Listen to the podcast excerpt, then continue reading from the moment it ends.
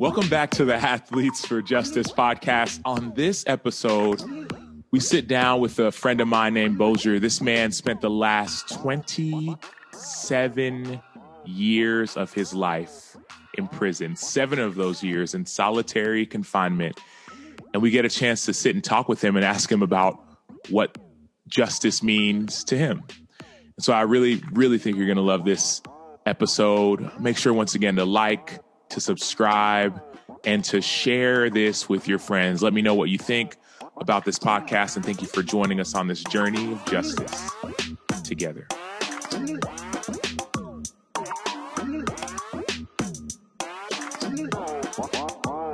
So, Bozier. What's up? man, bro, it's good to see you. I ain't gonna lie. It's so good to see you, man. Man, it's good to be seen under these circumstances. Absolutely. Absolutely. Um, you spent the last 27 years 27. uh, in prison, Yes, I did. incarcerated. When you hear words like criminal justice reform, what do those words do for you or mean to you? Um, theoretically, I understand what those words should mean and what they're meant to mean, but in practicality, they don't mean what they imply. When you think about criminal justice reform, you think about a complete overhaul of the criminal justice system, whereas true reform, true reform looks like a second chance and an opportunity for everyone who's incarcerated, nonviolent versus violent offenders. Prison reform in our country and our culture just simply means just an attempt to do something to address the issue, but not necessarily solve a problem. So reform typically looks like nonviolent drug offenders. You know, that's like this recycling uh, reform that you constantly see, but you but the prison system still busting at the seams. You know, United States leads the world in incarceration, but yet we're constantly working toward reform, but we're not necessarily actually reforming the prison system because we're dealing we're not dealing with to me reforms mean redemption. It means forgiveness. It means a second chance to all prisons across the world are full of guys who have committed crimes who understand the magnitude of, of what they've done who worked tirelessly to rehabilitate themselves but yet will never be afforded the opportunity a second chance because reform doesn't necessarily mean that they will ever benefit from reform. So I hear the word reform, and you know, my prayer is that it's someday we can see real reform, we can really start addressing the issue of you know redemption, uh, of forgiveness, a second chance, where we can start giving these guys who are deserving an opportunity uh, a second chance at, at life, and not just address the surface of the reform and then say, okay, we'll put it, we'll put it, we'll put it back off again till next year, and then we're making another, you know, lackluster attempt to reform the system. You know, I want to see real reform, and I think the only way that can happen is that uh, we look at it from you know an all-encompassing perspective. I was talking with a young girl named Azaria, 16 year old sophomore, uh, young black girl on the, she lives on the west side of Chicago. And we asked her, what is justice? And her response was similar to yours. She said, justice to me is a second chance. Mm-hmm. A second chance. What is justice for you? Again, theoretically, justice is this uh, concept more righteousness that's based on you know ethics and equality and fairness. So we throw the word around justice, but you know practically, we don't necessarily see it. You know, and it just seems as if justice is more about proximity than anything else. You know, uh, when you think about retributive justice, you know that's kind of where our society has always gone. It's like revenge. We're just gonna lock them up. We're gonna throw away the key. You know, we're gonna disenfranchise this group of people and so on and so forth. And uh, but those are always the people who had these concepts are not necessarily affected by the problem. So then the people who are affected by the problem, they, their perspective of justice is more restorative. They say, hey, can we fix this problem mutually? Can we come have a conversation where I could admit what I did and you could admit what you did and then we can, you know, develop a relationship and create some dialogue where we can actually see change. So justice for me is that I would just like to see everyone, like the young lady said, get a, a real opportunity, a second chance, or just be afforded the luxury of uh, a second chance. You spent the last 27 years uh, up until what December? December no. December 11th uh, 2020 and, and that's the day that you left prison. That's the day that I left prison. And the day you got in was? Uh, July 1st 1993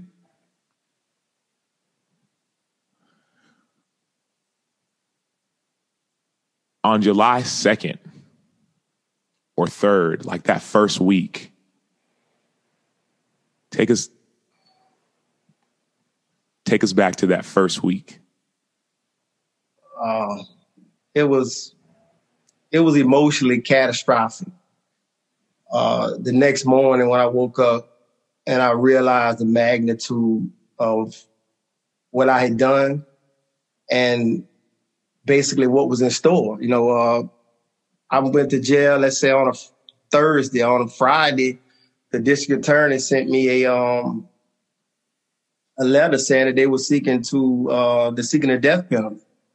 So just in a matter of 24 hours, you know, I went from living to taking a life to possibly have mine taken.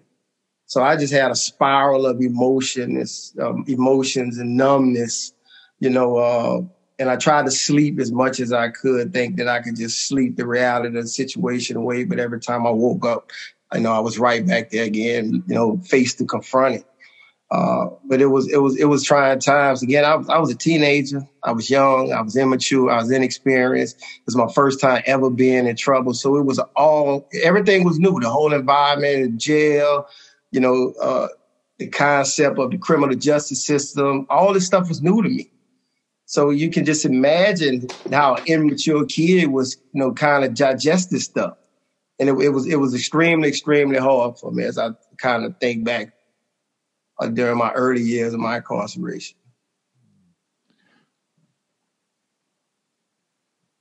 What was a, a, a, a typical day like early on? Right. So you were you you spent time you were at the Louisiana State Penitentiary, which at that time was the most dangerous prison in the world, if I'm not mistaken. I know reform either had started or was coming, but at that time, Angola, as they call it, was the most dangerous prison in the world. And please correct me if I, if that's not a- accurate. Um, yeah, Angola had the, the uh, name as being the bloodiest prison in the nation. Uh, I think that when I came to prison, I was on the remnants of being the bloodiest prison. It was still a dangerous prison, but it no longer was the bloodiest prison uh, in the nation. So uh, again, I, I came young, naive, inexperienced, and it was more about self-preservation than anything else. This was a new environment. You know, I was young, um, again, inexperienced, didn't know really what to expect. Very reluctant to uh, engage in relationships, not understanding what this meant. Was this just some opportunity that somebody was trying to take to come into my world for the purpose of trying to take advantage of me? Were they trying to get over on me? Were they, you know? So I was just, you know, skeptical about everybody around me, and it took me a while to kind of adjust and get comfortable, you know, uh, kind of, uh, you know, immerse myself in an environment where I could, you know, begin to start living a healthy life, lack of better words, a healthy life in prison. It wasn't, you know, what how I ended is not obviously not how I started. You know, I was uh I think that I became aggressive early on in my incarceration out of survival. And I did a lot of things predicated on I felt like this is what I needed to do in order to prove myself. Not that I wanted to do it, But if I felt like, hey, if I need to, you know, get in an altercation with this brother to make a statement to everybody else, then so be it. So early on in my incarceration, I made a lot of a lot of bad decisions. Um, and those decisions obviously were uh, predicated on, you know, survival. So uh, I had this no concept, it was them or me. And whatever that meant, you know, in that moment, then that's what it meant. And I remember um, I stabbed a guy in 1998 and I stabbed him like 11 times, punctured both his lungs, and they sent him uh, to the hospital on the street because his wounds were so severe that they couldn't treat him in, you know, the prison. And this was all behind a gambling debt, a gambling debt, and the guy decided he wasn't going to pay me. So it's like, if I allow you to get away with this, then who else going to try to to get over? You know, and again, of immature, I uh, me and a guy had an altercation. We made it known that when we did see each other, that you know what it was going to be, and uh, I felt that he would have attempted to try to harm me, so I just kind of struck first. And I remember sitting in uh, the dungeon, what we call it, an administrative lockdown, thinking, man, look how my life's spiraling down here. You know, first I'm in prison for you know taking a life unjustifiably, unwarranted, and him in prison, possibly faced with another situation where a life may be taken. And uh, I remember praying, and I wasn't a Christian at the time, but I remember praying to God, like, man, you got to let this guy live. Please don't let him die. And I remember when I was in the emergency room, uh, when they took me to get treated for the wounds that I had. And um, the lady asked me, she said, How much time do you have? And I said, I have life. So she said, Well, you might as well add another life to that because that man just died. And I can't explain to you how emotionally broke down I was just hearing that. And I said it out loud. I didn't intend to say it, but I I don't know where it came from. I just said to myself, you know, I didn't say to myself, it came out loud like, man, what my mom gonna think? So when I said that, she lady just jumped out like, you know, your mama, your mama, what about his mom? What about his mama? So she just lit into me. And I just again sat there numb, shaking my head, like, man, what's become of my life? What what has become of me? You know, where have I taken myself to? And uh, I I remember going to um, administrative lockdown. I stayed there for about six or seven years in a one man cell by myself. In a so size a one man cell. One man cell for six six or seven years by myself uh, with a one hour recreation time a day. Uh, cell six by nine about the size of your closet. So imagine being there for, you know, seven years. But it was, if I think back over my 27 years, that was probably the most impactful seven years of my life. It started out gloomy because again, I was adjusting to a whole new situation. First, I went from adjusting to prison adjusting to prison population. Now I'm have to adjust to isolation, being by myself, you know. So imagine all the spiral emotion that I had trying to understand and, you know, uh, and so on and so forth. But it was in that cell that I met Christ. It was in that cell that I, I gave my life to God. And it was in that cell where my life changed and transformed how? Like if you're, you're you're by yourself 23 out of 24 hours a day for seven years how did you or could you meet christ there? Because i was broken. You know i just i didn't have anywhere else to turn. And i remember uh, you know seeing a bible on my um, on my sink. So periodically i would pick the bible up and i would read it you know, and the inmate ministers would come by and they would talk to him, and I would hear them, you know, talking about God. I, at that time, you know, I was, I thought I was the smartest person in the world, so I challenged everything from a scientist, a scientific perspective. You know, they was coming from faith, and I was coming from science, and we just could never, you know. never could come, you know, find common ground. But I remember one day, just out of state of brokenness, and I was like, Lord, if you are who you say you are, if you are who they say you are, then I wanted to get to know you. you know, and I just I gave my life to him. And uh, I remember waking up the next morning thinking that something was going to change, and nothing changed. and I was like, "What you, you think? What you think was going to change after?" I you- don't know. I don't know. I had the slightest idea. I just felt like that everyone would see me differently. That administration would come in and say, okay, you didn't serve enough time administrative lockdown. You can go now. You a changed person. I know you didn't get your life to Christ. I really believe it. You know, so this is what I was thinking. And ultimately I ended up staying like three years later, three more years. And I think that that was God's way of showing me that, hey, you know, can't make a deal with me and just think that you can give your life to me. This needs to be a real transformation. I need you to really walk this thing out. I need you to develop a relationship with me. And that's what happened. Hmm. Did you do you remember what day that was? No, I don't. I don't. But but the moment after that moment, you said you expected something to change, nothing changed. But did anything change inside of you or perspective it did. I, I felt like the weight of the world was lifted off me in that moment. And I think it was that feeling that made me think in the morning that things would be different.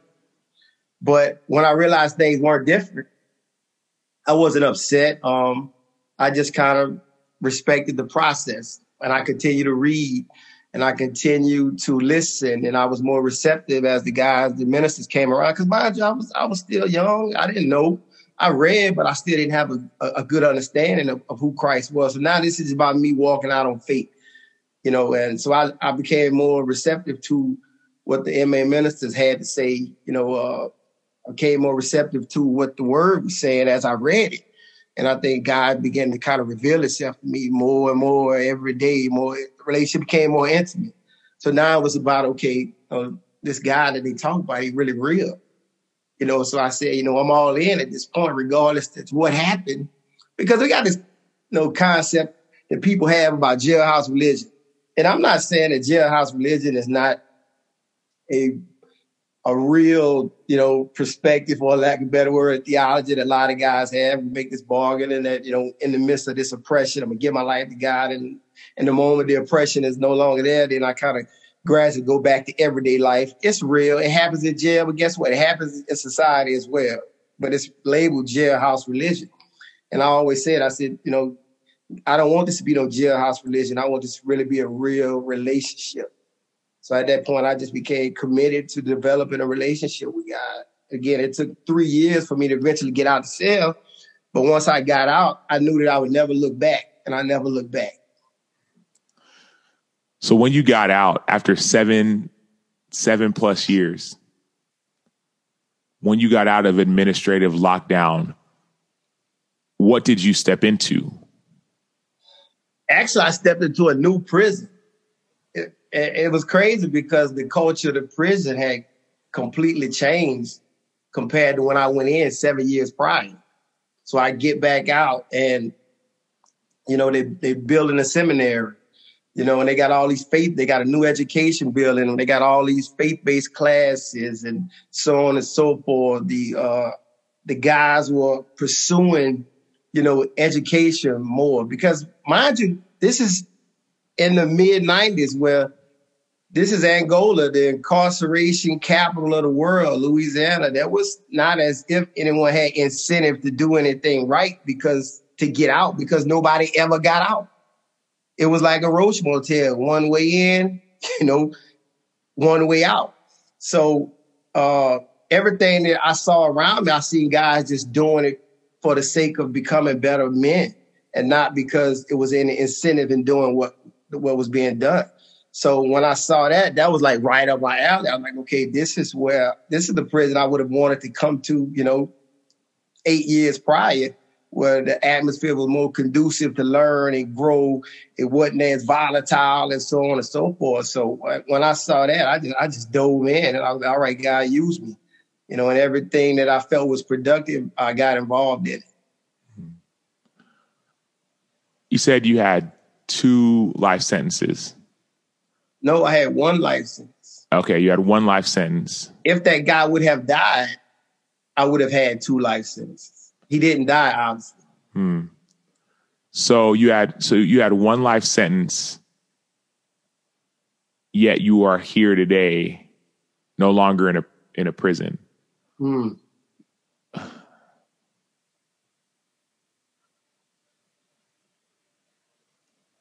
Did you think you were going to die there? And was there a part of you that said, okay, I deserve it? Absolutely. To answer the question, both questions, yes. Again, I felt I deserved it because I took a life. Um, I felt that I, there was always the possibility that I could die in prison. But here's the crazy thing. Although I knew it was always a reality that I could die in prison, and I seen so many of my friends die in prison, that I can't explain it to you, Sam, but I knew some kind of way that I wasn't going to die in prison.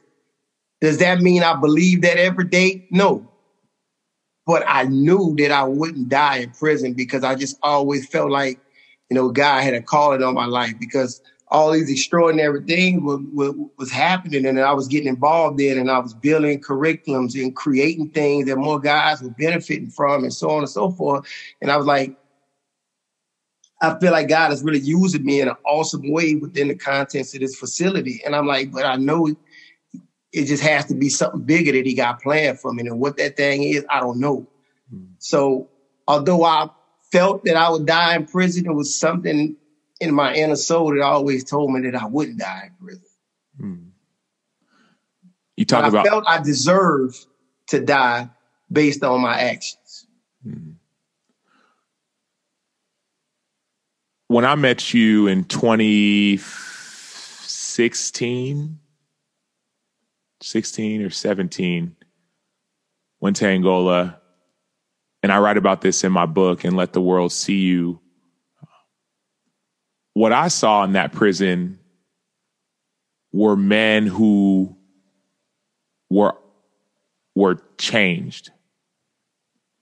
Like I saw real men men who kept each other accountable, men who loved one another, men who were leaders, men who accepted responsibility, men who were spiritually strong, men who, a lot of men who were following Jesus, a lot of men who were building curriculums with degrees.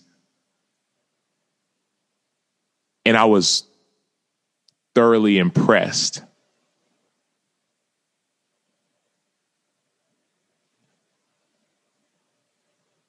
But as I was leaving with this thought of like, wow, this is great. These guys are awesome.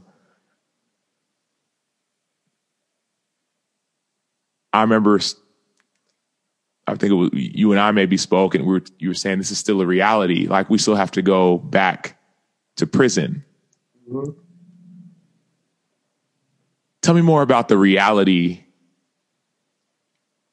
of that weight, knowing you've started curriculums, you've gotten degrees, been to seminary, you've been rehabilitated, changed, um, reformed, whatever you want to say, like you are a new person, yet that was still a reality. Because for me, when I think about rehabilitation, I would say yes. I didn't know him before but that's what a man is supposed to look like. I know what a real man's supposed to look like, and that's what a real man's supposed to look like. But yet, there was still some reality of it seems like, will things ever change? Mm. Yeah, man, it's um, it's a debilitating feeling to wake up every morning with uncertainty of not knowing what tomorrow is going to hold for you. Um, it's very you know depressing for a lot of guys to know that they're doing everything right, that um, they truly have changed, that their rehabilitated body of work, you know, is not necessarily um, impressive to the point where people can marvel at it, but it's like, this is who I really am now. This is who I became. And just the uncertainty of knowing none of that matters at the end of the day is, is, you know, is heartbreaking. And, you know, people come to Angola all the time and they was like, wow, the same experience you had and what you saw is what we heard, you know, for years when people would just be in awe at, you know, how communal the society was. And as you said, how we held each other accountable and just all the productive things, you know, guys graduating from seminary, getting, you know, bachelor's and master's degrees, and they see all the program and all the vocational things that guys are involved in. So people are like, wow, again, this is what rehabilitation should look like. And this is what real men should look like.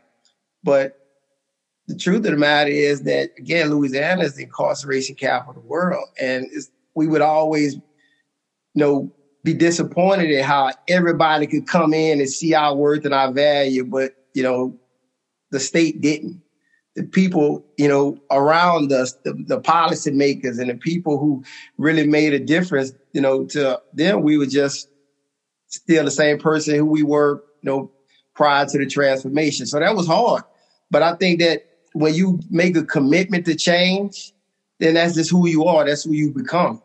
So we, you get discouraged, you get frustrated, but understand that being discouraged and frustrated is not going to change the situation. You just continue to press on. You continue to persevere. You continue to uh, develop, you know, faith and hope in whatever it is, whether it's in, you know, the system and one day things may change, whether it's in your relationship with, you know, with Christ, but you just start believing in something bigger than you and you just continue to be productive. And I used to always say, that I don't know if I'm ever going to get out of prison, but as long as I'm here, I want to be the most productive person that I can be, that I want to be the same person that if they let me out tomorrow, I want to be that same person today. So that was my motivation and um, inspiration to continue to keep, you know, being me because again, this is who I had become.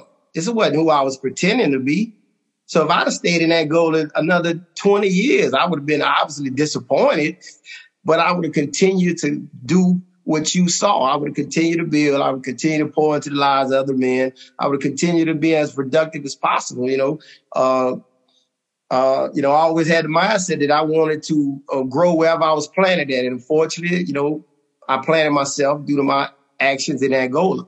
So I said, okay, well, this, this is where I'm going to grow at. However God, you know, chooses, you know, to use me then, so be it. Tell me about Malachi Dads. Hmm. So uh, in 2007, mind you, I I just come out of the out of the sales like a a, a year prior. So I'm fresh out of the sales. Uh, I'm on fire for Christ. You know, um, I want to make a difference in, in you know in in the environment, but I don't necessarily know how. But I remember, you know, all the conversations I had had over the years in the sales, guys come out for the hours, you know, uh, next to guys you know, uh, in the in the cafeteria and, and, and, playing ball and so on and so forth. Uh, I came to realization that although we all came from different, you know, economic, socioeconomic backgrounds and different race and different religions, that we all desire one thing. The common denominator link us all together. We all wanted to be better fathers. We all wanted more for our children than what we had. We wanted more for them than what we currently were. We didn't want them to make the same mistakes. So that was just a reoccurring thing that you constantly heard, you know, from all the men. So I just had this idea, say, man, how about if I start like this therapeutic group where men could come and talk about their strength and weaknesses as a father? Because even though we're still in prison, we still have the ability to impact our kids' lives through, you know, writing letters, through phone conversations, to still just being a good example and knowing that we pouring, planting good seed. So uh, I went to the administration. I told them about the idea. Um, the Awana program was the biggest kids ministry in um, in the world. You know, I wrote them and told them about the idea that I wanted, and then I wanted to make it a faith based therapeutic group. You know, the same way God had, had showed me the truth of who he was and the same way he son me. I said, like, this is the perspective that we have to address our kids with. That same love that God gives us, the love that we have to be uh, reflective of our lives with our children. So I, I got with Awana. Felt it was a great idea. We started with 40 men, took them through a year long faith based curriculum about fatherhood. Uh, and to date, uh, like 14 years later, Malachi Dads is in 258 prisons across the world. Uh, the curriculums have been translated in like eight or nine different languages. And, you know, I, I want Angola, we had about 1,500 guys who graduated from the program. But if you look at it worldwide, I think it's well over 10,000 guys, the men who've been through the Malachi Dad program. You know, so I'm always getting, you know, letters from people, you know, when I was in prison from around the country, just telling me how much, you know, I impacted their lives through the ministry that I started and so on and so forth. So that was real gratifying to know that I was, you know, from my you know, prison dormitory that I was affecting lives all around the world, you know, some consciously, some unconsciously. This is an audio podcast, and I may put some of this video up later on, um, but so people can't see this. But you got a lot of trophies behind you, mm-hmm. a lot of trophies. Can you talk about some of the fun you had uh, at Angola? Well, just kind of piggybacking off Malachi Dads. So sports was always a big part of the social landscape of Angola. You know, uh, it was football, there was baseball, it was basketball, because again, recreation was our therapeutic way of relieving stress and, you know, and all the guys who, and they feeble mind thought that they could have made it to the NBA, and NFL. This was their time to prove it. so sports was always big. So uh, I just got the idea, say, okay, how can I, you know, intertwine ministry with sports? So I started the Malachi Dad softball team. It was an extension of the ministry, but now this was going to be our outreach ministry tool. This is how we were going to go across the yard, you know, and uh, talk about uh, biblical fatherhood while playing baseball. And it just so happened that the team that I assembled was a pretty good team, you know. So I said I want to change the whole culture of what, you know, um, sports look like in Angola. You know, so we're not cursing on this team. You know, we got um, everybody who go who's on the team has to go through the ministry, has to go through the year long curriculum. So before the games, you know, we want to do five minute devotionals with the other team, anyone who be willing to come, you know, be a part of the devotion. We would spread it out. We would pray before, um, before every game with the team. And we just try to exemplify good character with the team. And I always said that because it's a ministry outlet, you know, I wanted to be more about character than athletes. You know, you could be a bad athlete with good character, you can be on my team. But if you're a great athlete with bad character, then you're defeating the purpose and being a part of this, this ministry. So, you know, guys bought into it like wildfire. And it's crazy because even in bad environments, uh, Sam, it's like everybody just looking for somebody to, to make a difference. Somebody to be the first one to step up and say, let's change. Let's change how we do things around here. You'd be surprised at how uh, things have changed. So we started the team. We extremely um, good team, um, extremely well disciplined. We were always more disciplined than other teams. we were better coached, better, uh, more disciplined. Uh, and I worked hard because I was so proud of, of our team. And we ended up winning 10 straight championships. That was the first time unheard of in Angola history that because you can't keep a team together because you know people get locked up all the time and all the different administrative things. So you can't keep that's like NFL you know, you, might have a good team for two years, but here come free agency and so on and so forth. So I had the same idea like a recruiter. I, you know, I kind of recruited players. I said, hey, you want to be a part of this dynasty we got over here? And, and everybody wanted to be a part of it. And I was like, okay, so here's here's what it's going to take. This is what I'm going to require of you if you want to be a part of. So we won 10 straight championships. We won four uh, Department of Correction championships, and that's when we go out uh, across the state and have tournaments with all the other prisons across the uh, off the state. So four years in a row. You know, we we only played four years, and we won four years. So uh, all these trophies and, and and what you see hanging up on the wall and all the jerseys, and like you know, this is me. You know, just kind of always being able to acknowledge, you know, the success we had with the team and knowing that we did it all in the glory of God. You know, and, so that and, was just so awesome for me and you were the you were the coach. The first two years I was I was I played. but me and the, the guy who I allowed to be the coach because it was my team. So I was like the owner, but yet a player. But he wasn't necessarily buying into my vision, you know. And uh, so kind of parted ways with him. So for the last eight years, you know, I was a coach and I was able to see it. And I was the coach, the owner, the general, general manager. manager, the recruiter. You know, I was everything. so, but again, I had the vision. So I wanted guys to come in, you know, and, and even in my absence, you know, things continually just moved on. You know, it was times that I wasn't there and I would always, you know, purposely put somebody, you know, I had a young guy named, uh, we call him BG but he he was definitely had the potential to be a major league baseball prospect. Uh, extremely long, uh, uh, strong arm. He was fast. He was, you know, he could hit. He was he was a total package. You know, so he was light years ahead of everybody else around him. But he he was undisciplined. Uh, he didn't understand the value of being a leader. He just felt like because he was the best player that he could do what he wanted, he could say what he wanted and get away with it.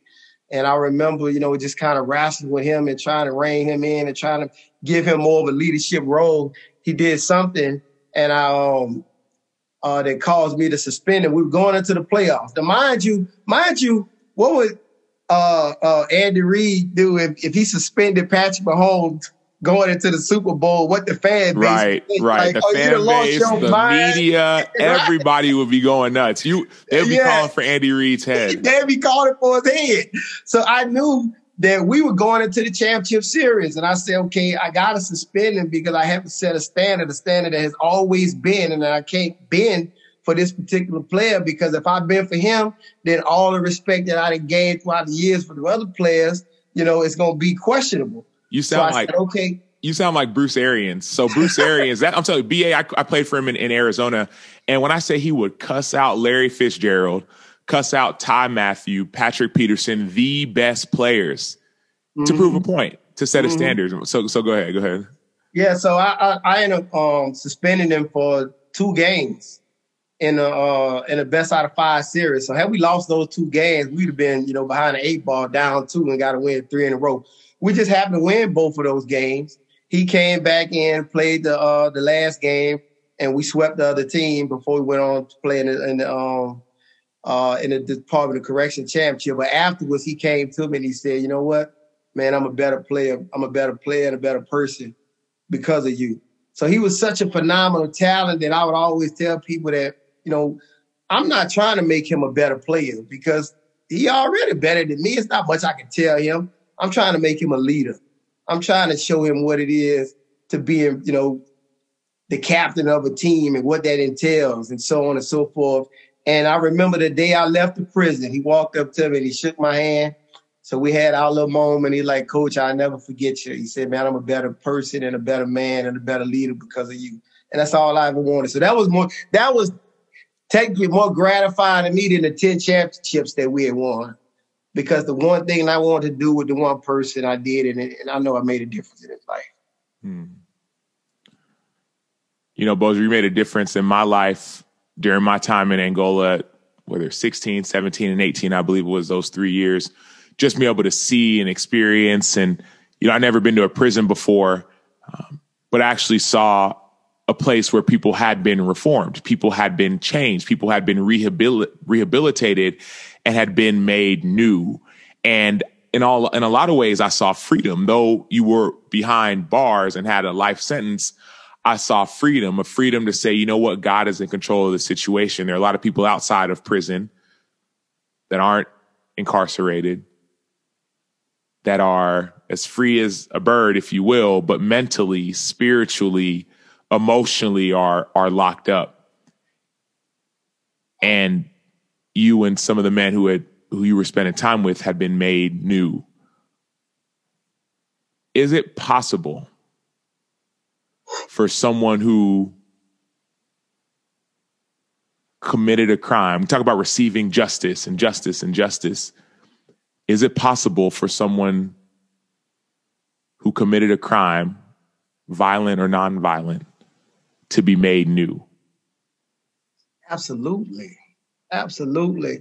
You know, when people change, you know, and I'm speaking from a prison perspective, um, some people change when they perceive to change based, you know, on incentive.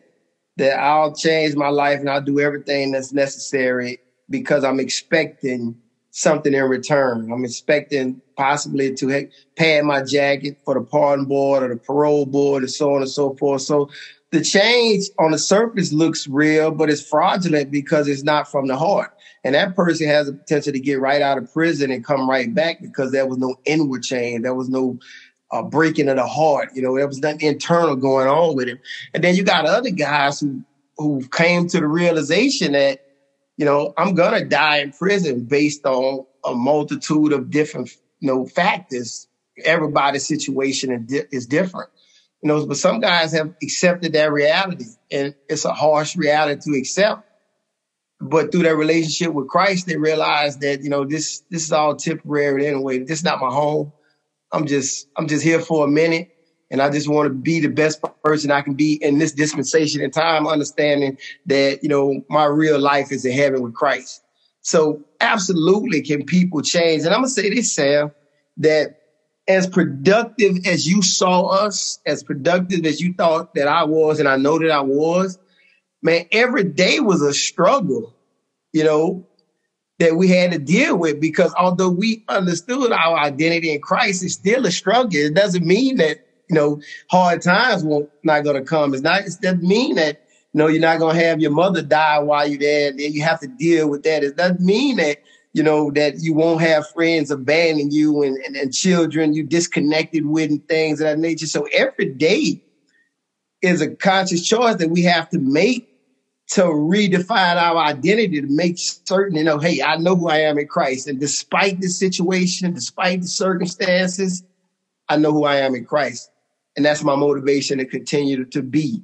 I remember like on the tail end of my incarceration, once I had made the clemency board, you know, there was a process when you're going for clemency. You have to go before the clemency board first. And I was granted clemency. So now I have to get the governor's signature. Now that doesn't necessarily mean that I'll get it. There's a lot of guys that the governor will either say no to or he'll just leave and it'll just sit there, you know, and they got to restart the process. So now it's this this uncertainty of uh, of whether um, I ever get out of prison, knowing that I got this, you know, this pardon recommendation, and I'm the closest I ever been to freedom. You know, that I can taste it, that I can see it. It's, a reality to me now. So all the, that that feeling that I told you that I had, it was it, I saw it now.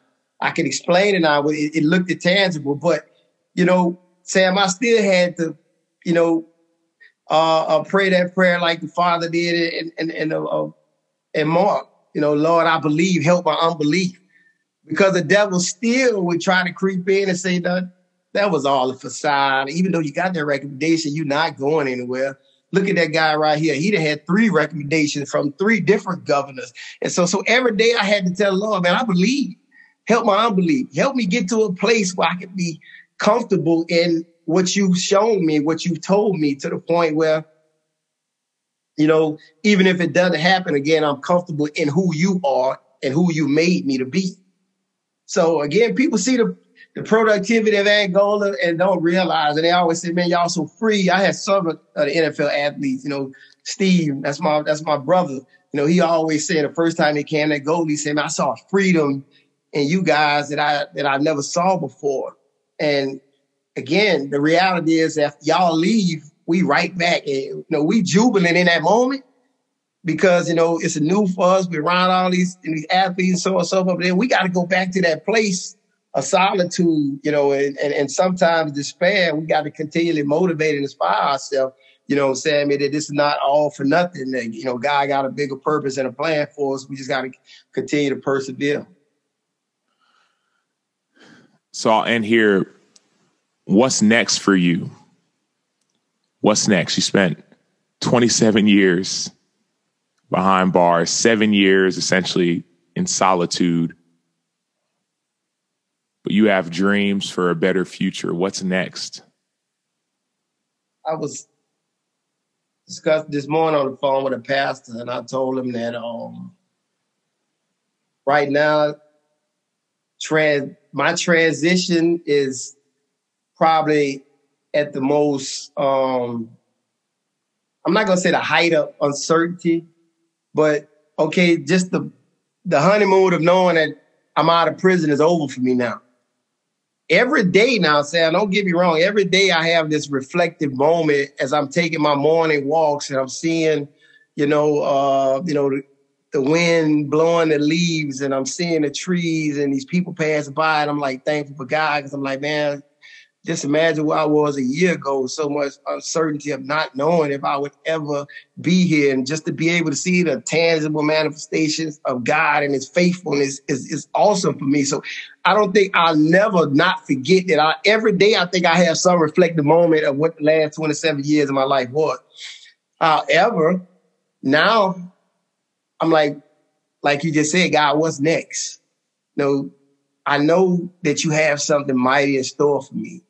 So now it's about do I wait on an opportunity to come? Do I create an opportunity? Right now, my prayer that God is going to continue to give me vision where I can be impactful to some capacity. You know, me and my wife have an organization, a nonprofit called the Beloved Community, and it's um, an acronym for the Bridge to Enhance the Lives of Offenders and Victims through Education and Dialogue. Idealistic for me, I want to be able to get to a point where we could actually fund our nonprofit to the point where I can draw my salary out of it because I really want to get on the ground with the reform movement here in Louisiana. I really want to create a restorative justice type of atmosphere where men can have opportunity to talk with their victims and men can have the opportunity to apologize and heal you know, and victims can have the opportunity to, you know, to move forward knowing that they had this dialogue. I want to go back into prison with some of the curriculums and programs that I started while in prison and continue to work uh, with those programs and even pr- spread those programs throughout the state. You know, so uh, that's where my heart is, and that's why I feel like uh, God is leading me to. That's why I've been the most effective at, you know, to date, and I'm just hoping and praying that that's the direction He continues to take me in. Mm be a blessing to the other men. You know, I left a lot of good guys behind. A lot of guys who, you know, uh, is equally deserving, and in some cases more deserving than I am to have this opportunity, and they may never get it. So my prayer is that God would just use me to the point where I can grab as many of my brothers out as I as, as possible, and we can build, you know, something unique within our nonprofit where I can begin to, you know, um, um, employ these formerly incarcerated guys with these seminary degrees and you know and, and, and start trying to affect our community from the bottom up. Yeah i was talking with uh, a friend earlier and he was talking about how it's easy to build yourself up but there's a bigger picture like a kingdom picture what if you could build other people up as well so you're not going up alone you're bringing in uh, a bunch of people with you, a group of people with you. It sounds like that's what you're trying to do um, right now. So, Bossier, I appreciate you. Thank you so much for joining the Athletes for Justice podcast, man. I love you, brother. Hey, man. Thank you, brother. Be blessed. I don't know about y'all, but I am loving every single one of these conversations. We just sat down with Bossier. He got his nickname. I know I didn't mention it in there, but he, he got it because he's from Bossier City, Louisiana. And he talked about the idea of restorative justice versus retributive justice from a man who spent 27 years inside the most dangerous, the bloodiest prison in the United States. What does it mean to restore? What does it mean to be made new? Is it even possible? We asked him, is it even possible to, to be made new? And he said, yes, of course it is. What a conversation. Thank you all so much for joining me on the Athletes for Justice podcast. Make sure to to subscribe to this podcast, but more than anything, share it with your friends. Share this podcast with your friends, with your family, share it on social media. The goal is that more and more people would hear about these messages, would hear about these stories, and that we all would be changed. My goal is that you would experience change from listening to this podcast. So thank you. I can't wait for the next episode. And uh, I love y'all. Peace.